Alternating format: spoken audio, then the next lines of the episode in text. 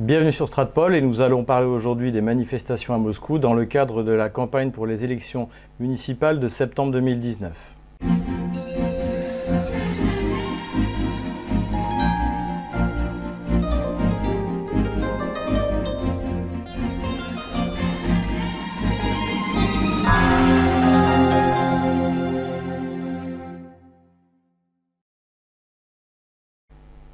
Depuis quelques semaines maintenant, dans les médias occidentaux en général et dans les médias français en particulier, nous entendons dire qu'il y a des manifestations à Moscou qui réclament des élections libres dans le cadre des futures élections municipales qui auront lieu en septembre 2019, c'est-à-dire dans un peu plus d'un mois.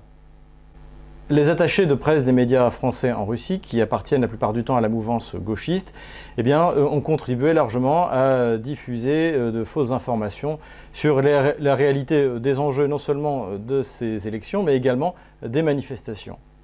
La raison de ces manifestations est simple. Il y a plusieurs dizaines de candidats aux élections municipales, au conseil municipal, qui n'ont pas été agréés par la commission électorale russe. Parmi les candidats qui n'ont pas été retenus pour participer à ces élections municipales, eh bien on retrouve les classiques. Une nouvelle venue, Lyubov Sobol, qui est un peu une espèce de néo-Ksenia Sobchak. Également les éternels Gudkov, Mitrokhin, Ilya Yashin, etc., etc. La raison pour laquelle cette cinquantaine de candidats n'a pas été retenue, eh bien c'est que en Russie, pour participer aux élections, il faut obtenir la signature de 5000 administrés de la ville de Moscou. C'est-à-dire c'est un système de signature comme celui que nous avons en France pour les élections présidentielles, où là, il ne s'agit pas de simples administrés, bien sûr, il s'agit de maires des communes de France. En principe, obtenir 5000 signatures sur une ville de 12 millions d'habitants, cela ne devrait pas être très compliqué. Le processus est le suivant, c'est qu'une fois que vous avez réuni ces 5000 signatures, eh bien, elles sont remises à la commission électorale qui vérifie si toutes ces signatures sont valables. Il y a une tolérance à la hauteur de 10% du nombre de signatures si par hasard vous avez des fausses signatures. Le système ne paraît pas compliqué, bien pourtant, les candidats que j'ai cités n'ont pas été capables de fournir 5000 signatures, moins 10%. À la commission électorale. Cette commission électorale a en effet découvert que parmi ces 5000 signatures, il y avait ce qu'on a appelé ici les âmes mortes en référence au roman de Gogol, c'est-à-dire des gens qui étaient déjà morts et qu'on avait fait signer post-mortem. En fait, il peut y avoir deux raisons à ça.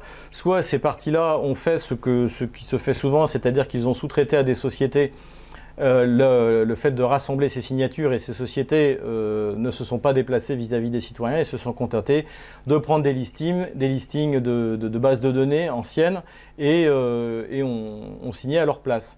Et ce qui fait que le nombre de citoyens morts a été trop important. Et d'où le dépassement des 10%. La deuxième raison, qui est aussi possible, voire probable, c'est que ces libérales, ces gauchistes russes, savaient pertinemment qu'ils feraient un mauvais score aux élections municipales. En effet, le maire de Moscou, Sergei Sobyanin, est extrêmement populaire. Il a fait énormément pour la ville, j'en suis témoin. Les candidats que j'ai donc cités ont donc jugé préférable de provoquer une crise politique en prétendant qu'on leur refuse l'accès aux élections plutôt que d'être obligés de reconnaître devant la Russie entière qu'ils ne représentent plus rien politiquement, ce qui est dans les faits le cas. Ces candidats, qui ne pourront donc pas se présenter aux élections, ont été reçus par Madame Ella Panfilova, qui est la présidente de la commission électorale russe. Et d'ailleurs, ces entretiens ont été filmés et on a vu des gauchistes soi-disant qui devaient soi-disant être des modèles de démocratie quasiment insulter cette dame, tout à fait d'ailleurs honorablement reconnue, puisqu'elle n'avait pas hésité à s'opposer en son temps à l'extension du pouvoir du FSB en Russie et à affronter les autorités, notamment Dmitri Medvedev, dont elle jugeait que la politique allait trop loin. Malgré donc ces prises de position plutôt humaniste, Madame Panfilova s'est pris une bordée d'insultes par à la fois Madame Sobol, par son avocat, le juriste qui était là, et surtout avec la technique que nous connaissons chez les gauchistes, hein, qui est utilisée systématiquement, que ce soit en France ou on l'a vu également au moment de Maïdan, c'est-à-dire insultes, accusations systématiques sans preuve, et surtout couper systématiquement la parole. Donc tout cela eh bien, a été constaté par la population russe.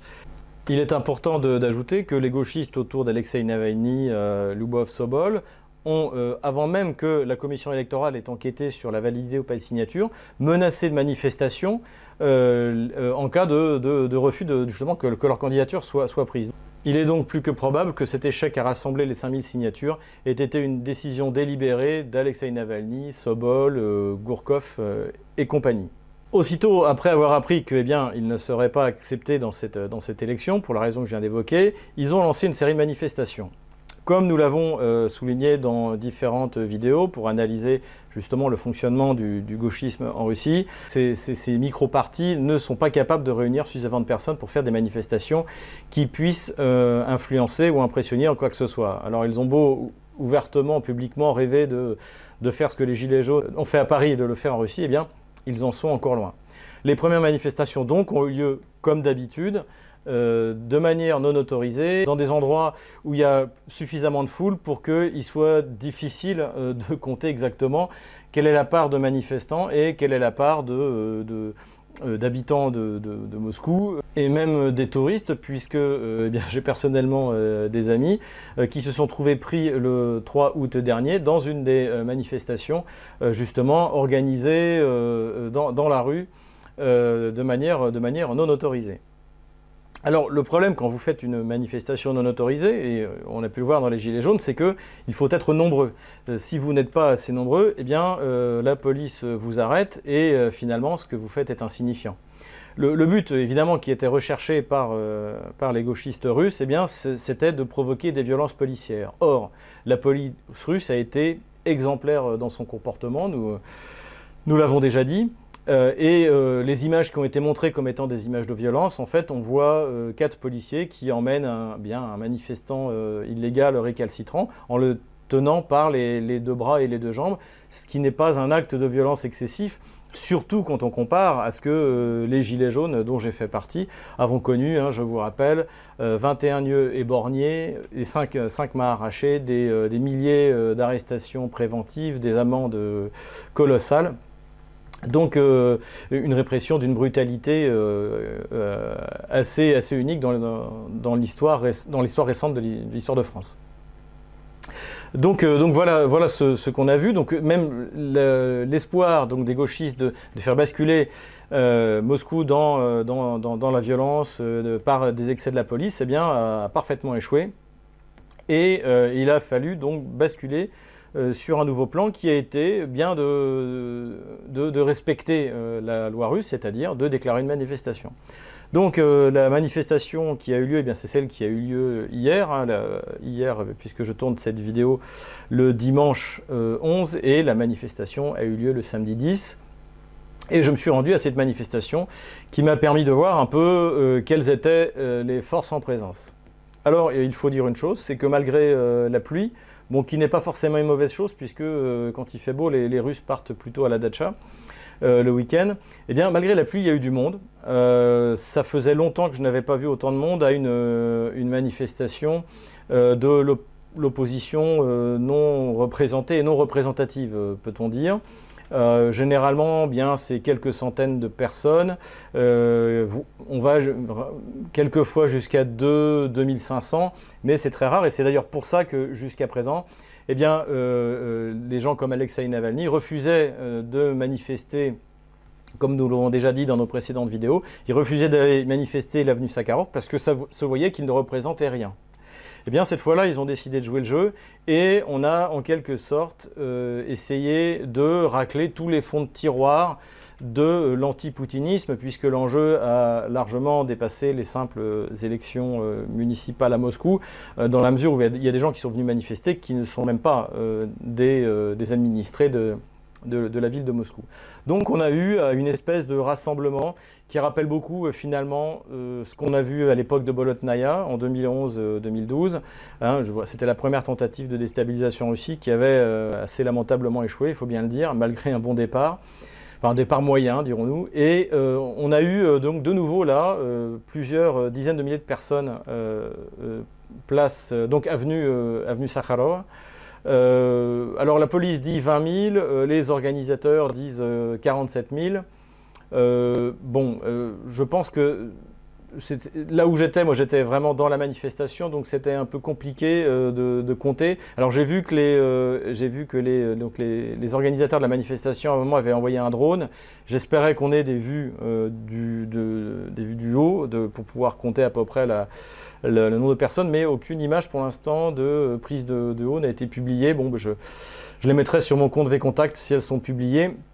Mais je pense qu'on doit être à un niveau médian autour de 30 000 manifestants. De toute manière, même 20 000 manifestants, c'est une réussite pour l'opposition non représentée et non représentative, on peut le dire quand même, par rapport à ce qu'elle fait d'habitude. Donc c'est important de le souligner, cette manifestation est plutôt une réussite. Alors, ce qui est important aussi de maintenant, c'est de voir qu'est-ce qu'il y avait à l'intérieur de cette manifestation.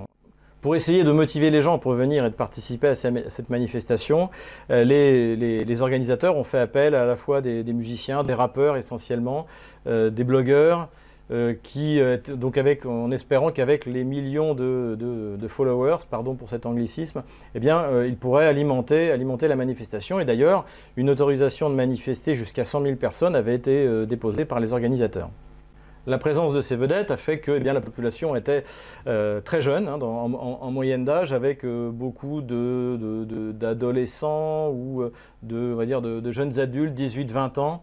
Alors qui, même si jamais étaient venus, étaient clairement, ils attendaient leurs artistes, ils étaient quand même engagés politiquement, un peu gauchiste français, comme on peut le voir par exemple dans cette interview que j'ai faite de 4 militants. Можно интервью? Я из Франции. Здравствуйте. Здравствуйте. А почему вы это написали на ваши... Это тезисы федеральных телеканалов российских, что они говорят про протесты, про выборы эти. Вот, и мы, как истинные люди, которые верят тому, что говорят по телеку, вышли сказать, что у нас в стране все хорошо, лапша на ушах висит исправно. А вы были на 3 августа? На 3 августа нет, к сожалению, нет. А вы были? Нет. Нет? Это вообще первая демонстрация? Нет, уже не Нет, разрешение. Уже? Первое решение, да. А вам сколько лет? Если... 20. 20? А вы давно активист или как это? Как вы стали активист? Обычные граждане, живем в Москве. Ага, хорошо. Потому что мы должны быть. Да. Ага, понятно. А вы студенты? Студенты? Да. Пока еще студенты, я так. Ладно. Удачи. Спасибо.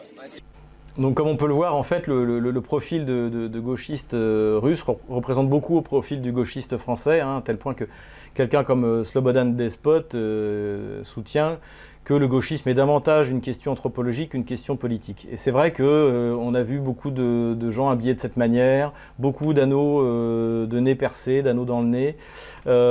Ça correspond finalement à un modèle assez international, celui qu'on voit dans les manifestations contre Trump, celui qu'on voit dans les manifestations gauchistes en France. C'est à peu près les mêmes personnels, donc avec un discours politique assez rudimentaire, des slogans assez rudimentaires, très difficile d'avoir un échange sérieux avec ces gens-là, même s'ils semblent très remontés contre ce qu'ils appellent donc le régime de Vladimir Poutine.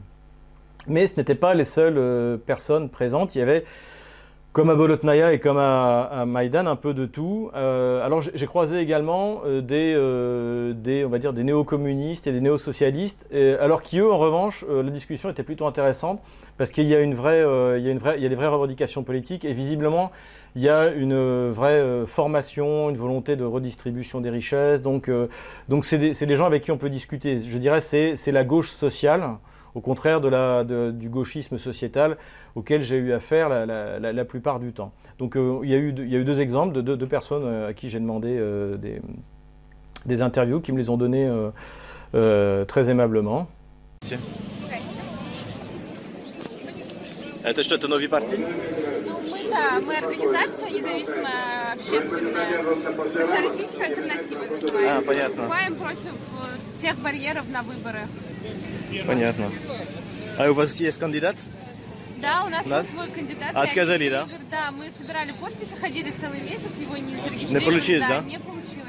Ну, потому что для этого нужны средства, как системные партии нанимают людей, платят им за подписи. Своими силами это нереально сделать. А сколько вы набрали подпись? Мы набрали где-то около 500, когда нужно 5000. 5000, да. Нас, как бы, мы все, вот люди, как бы, каждый день после работы. Значит, что надо менять закон, да? Конечно, надо, да. Это сделано как раз и для того, чтобы обычные люди не смогли попасть. А ваш партнер в Москве или только... Ну, пока мы в Москве. Пока в Москве, да. Ну да, в других нет. Владивосток тоже, да? Да. А я француз, я был 10 лет во Франции. Да, я был.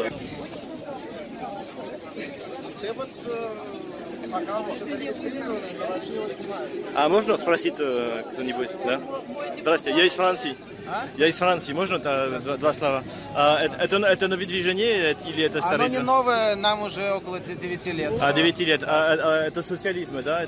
Ну какой тип социалиста? Это демократический социализм. Мы занимаемся профсоюзным движением, феминистским движением, экологией и так далее. Понятно. А сколько там член вашей партии? Сколько? Несколько сотен. Несколько сотен. А у вас кандидат на этот выбор?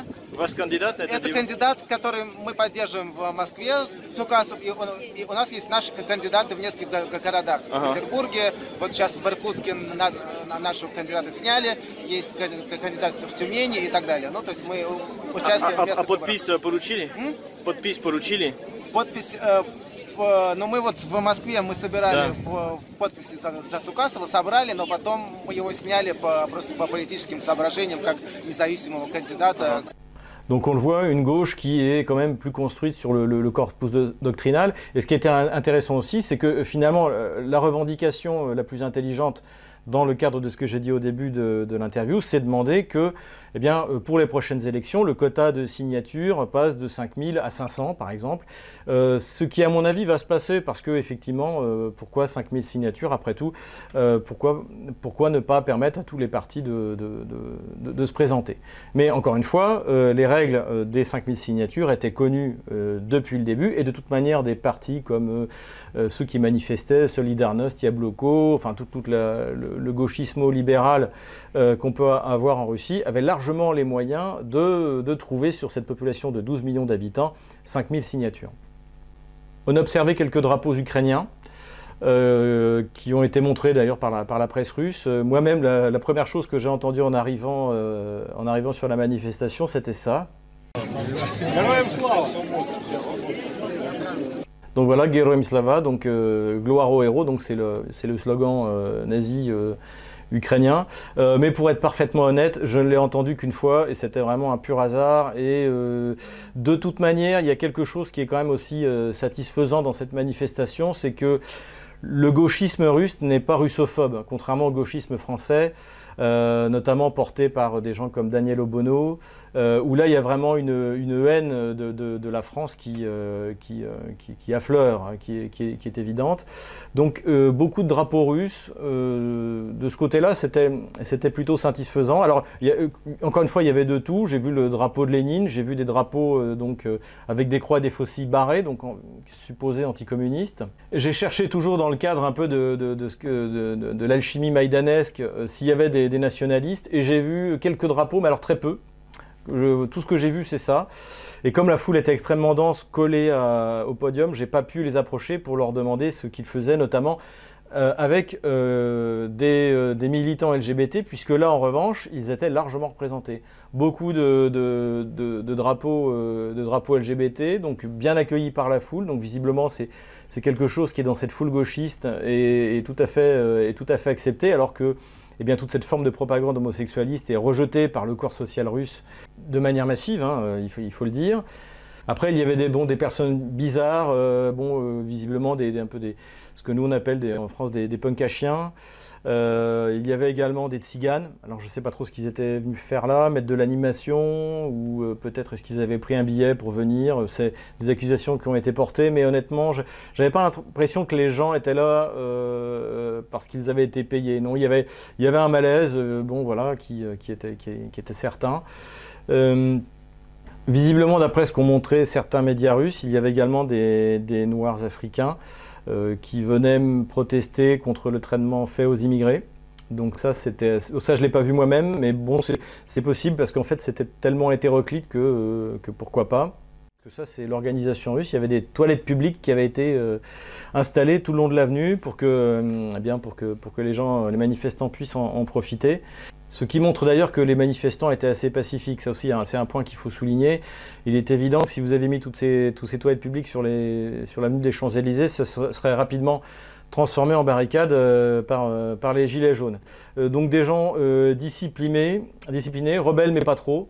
Donc finalement, ce qu'on appelle en Russie hein, la créativne classe, ce qu'on appelle nous les bobos, ça rappelait d'ailleurs pas mal, sauf du point de vue de l'âge, parce qu'il y avait quand même beaucoup plus de retraités du côté des manifestations pro-Macron que j'en ai vu place Sakharov. Ça rappelait un peu la population pro-macronienne, hein, notamment, encore une fois, sur le discours politique creux, quelques slogans, finalement pas de construction, pas de concept. Donc vraiment un discours minimum qui peut être repris par des gens finalement peu formés, un peu comme nous on a Marlène Schiappa ou Sibeth Ndiaye, donc hein, toujours c'est... ou pourquoi pas même hein, le ministre Castaner, donc peu de concepts, beaucoup de slogans et puis finalement une pensée politique assez de faible niveau. En dehors des mouvements d'extrême gauche que j'ai pu côtoyer, il y avait également des anarchistes donc, qui m'ont paru davantage solides à la fois intellectuellement et physiquement que cette masse un peu informe qui composait l'essentiel de la manifestation. Les manifestants, encore une fois, étaient disciplinés. L'autorisation de la manifestation était entre 14h et 16h. Donc pour des raisons de sécurité, puisque la police avait installé des portiques, eh bien, la manifestation a commencé un peu plus tard. Et la police, d'ailleurs, a donné l'ordre de manifestations un peu en retard, donc pour rattraper ce retard. Mais finalement, j'ai commencé à voir les gens quitter la manifestation à 16h, donc avant même que la police me demande le départ. Pour moi, qui ai fait 5 actes avec les gilets jaunes de mémoire, je trouvais ça assez ennuyeux. En plus, comme je n'aime pas le rap, toute la partie concert de rap, alors qu'il a enchanté la jeunesse sur place. Hein. D'ailleurs, ils étaient debout sur les toilettes publiques en train de danser. Il y a même une blonde qui a dansé avec un parapluie LDPR, donc le parti nationaliste de Zhirinovsky. Alors, elle s'est fait copieusement huer, mais c'était pour vous dire un peu l'atmosphère un peu lunaire qui régnait sur la manifestation. Donc les gens sont partis disciplinés. Un des organisateurs a appelé à aller se promener. Donc hein, c'était toujours l'idée, c'est d'essayer d'imiter les gilets jaunes près des bâtiments gouvernementaux du côté de Kitai-gorod, dans le centre Moscou. Ce que une bonne centaine ont fait. Et d'ailleurs ils ont été arrêtés, toujours avec beaucoup de calme et de je dirais même de respect de la police russe. Et là, je dois dire qu'on peut encore leur tirer un chapeau. Il faut vraiment penser à envoyer nos baqueux, notamment, hein, qui sont les pires, s'entraîner en Russie, réapprendre un peu comment eh bien, la police doit se comporter avec les civils, puisque c'est des choses qui ont été perdus en France. Les gilets jaunes l'ont montré, surtout vis-à-vis des populations blanches hein, qui ont été les principales victimes des violences policières en France. Ce qui est intéressant aussi, c'est que le dispositif de sécurité avenue Sakharov, les policiers en fait il y avait des lignes de police mais isolées au milieu de la foule. Et ça se passait très bien. Et les policiers, les aumônes, donc on sentait pas leur stress. Les gens étaient aussi visiblement pas du tout venus pour en découdre. Rien à voir donc avec ce que j'avais pu observer dans le mouvement des Gilets jaunes, notamment dans les premières grandes manifestations, où là, la police avait clairement reçu l'ordre de casser ce mouvement de travailleurs blancs qui venaient eh bien, avec des revendications sociales et pas du tout les revendications politicoïdes que j'ai pu observer à avenue Sakharov, où finalement les gens réclamaient des élections libres, mais le problème n'était pas des élections libres, le problème est de ramener 5000 signatures encore une fois. Autre grosse différence avec les Gilets jaunes, eh bien, c'est la centralisation du mouvement. Donc sur le modèle un peu des tentatives de révolution colorée, c'est-à-dire une estrade au centre, on essaie d'occuper, on fait venir des artistes, on fait venir des leaders. Les discours étaient profondément ennuyeux. Ça c'est quelque chose qui manque à cette opposition, c'est-à-dire des vrais leaders qui inspire de la force, qui inspire une envie de se soulever. Alors là, on en est loin. Finalement, c'est un mouvement qui est emmené par des bobos, par la Creative Class. Hein, d'ailleurs, vous voyez Lyubov Sobol. Encore une fois, c'est une Ksenia Sobchak avec 10 ans de moins. On voit bien qu'elle ne ressemble pas du tout à un gilet jaune, mais davantage aux gens qui dirigent la France actuellement. Et finalement, c'est ça qu'on a place Sakharov, c'est-à-dire c'est les gens qui aimeraient faire en Russie ce que la gauche fait en France depuis 40 ans, et notamment avec l'avènement d'Emmanuel Macron. C'est pour cela que, et je vais conclure là-dessus, je ne vois aucun avenir à ce mouvement. Ce mouvement s'arrêtera s'il arrive encore à continuer, mais est-ce qu'il pourra encore mobiliser autant de personnes tous les samedis, c'est loin d'être sûr. Ce mouvement s'arrêtera le lendemain des élections, un peu comme l'expérience Bolotnaya, parce qu'en plus, il n'est pas soutenu par la population russe. Les tentatives donc, de soutien dans les autres villes ont mobilisé très peu de monde, que ce soit à Saint-Pétersbourg ou à Yekaterinburg, comme... par exemple, on le voit sur ces images, il doit y avoir une dizaine de personnes. Toujours pour comparer avec le mouvement des Gilets jaunes, à l'origine, le mouvement était soutenu par 80% de la population. Là, eh bien, il y a 70% des Russes qui pensent que la répression est justifiée et que, voire, elle devrait même être plus radicale. Donc, en conclusion, ce mouvement n'a pas plus d'avenir que n'en a eu celui de Bolotnaya et prendra sans doute moins d'envergure, puisque, rappelons-le, le ferment de la révolution de Bolotnaya, c'était le remplacement à la présidence de Vladimir Poutine, alors Premier ministre, de Dmitri Medvedev. Ce qui avait été quelque chose qui avait été, de manière générale, très mal perçu en Russie. Là, il n'y a rien. Il y a juste cette affaire de signature. Et encore une fois, je pense qu'au lendemain de ces élections, eh bien, le seuil de 5000 signatures sera abaissé, pourquoi pas à 500, ce qui permettra d'ailleurs à des mouvements un peu marginaux, mais je dirais intellectuellement construits, comme ces mouvements de gauche sociale que j'ai pu interviewer, de présenter, d'avoir des candidats, ce qui est tout à fait normal. Malgré cette évidence que ce mouvement n'aboutira à rien, il est évident que c'est une aubaine pour la presse gauchiste française qui tente désespérément d'expliquer que Vladimir Poutine est en perte de vitesse, alors que son dernier rating se monte à 73%. Donc, ce qui est pas mal pour un président après 20 ans au pouvoir. Donc voilà, il ne faudra pas s'étonner si dans les médias français, dans toute cette espèce de magma gauchiste qui va du Figaro jusqu'au Monde en passant par Libération, eh bien d'entendre que la Russie est au bord de la révolution, que Poutine est contesté, etc., etc., etc. Et rappelons enfin que l'enjeu, ce sont les élections municipales de Moscou. Ce n'est même pas l'élection du maire de Moscou. Donc beaucoup de bruit pour rien. Et à mon avis, avec ce qui commence à être sorti, mais ce sera l'objet d'une autre vidéo, sur la corruption des mouvements gauchistes russes par l'étranger. Hein. Donc c'est des choses qui sont en train de sortir en ce moment. Je pense qu'au contraire, on va assister à l'ultime reflux du gauchisme et du pro-occidentalisme en Russie. Si cette vidéo vous a plu, n'hésitez pas à mettre un pouce bleu, n'hésitez pas à vous inscrire à notre lettre d'information et à faire un don. Les coordonnées de notre compte PayPal sont dans les commentaires, dans les descriptions de cette vidéo.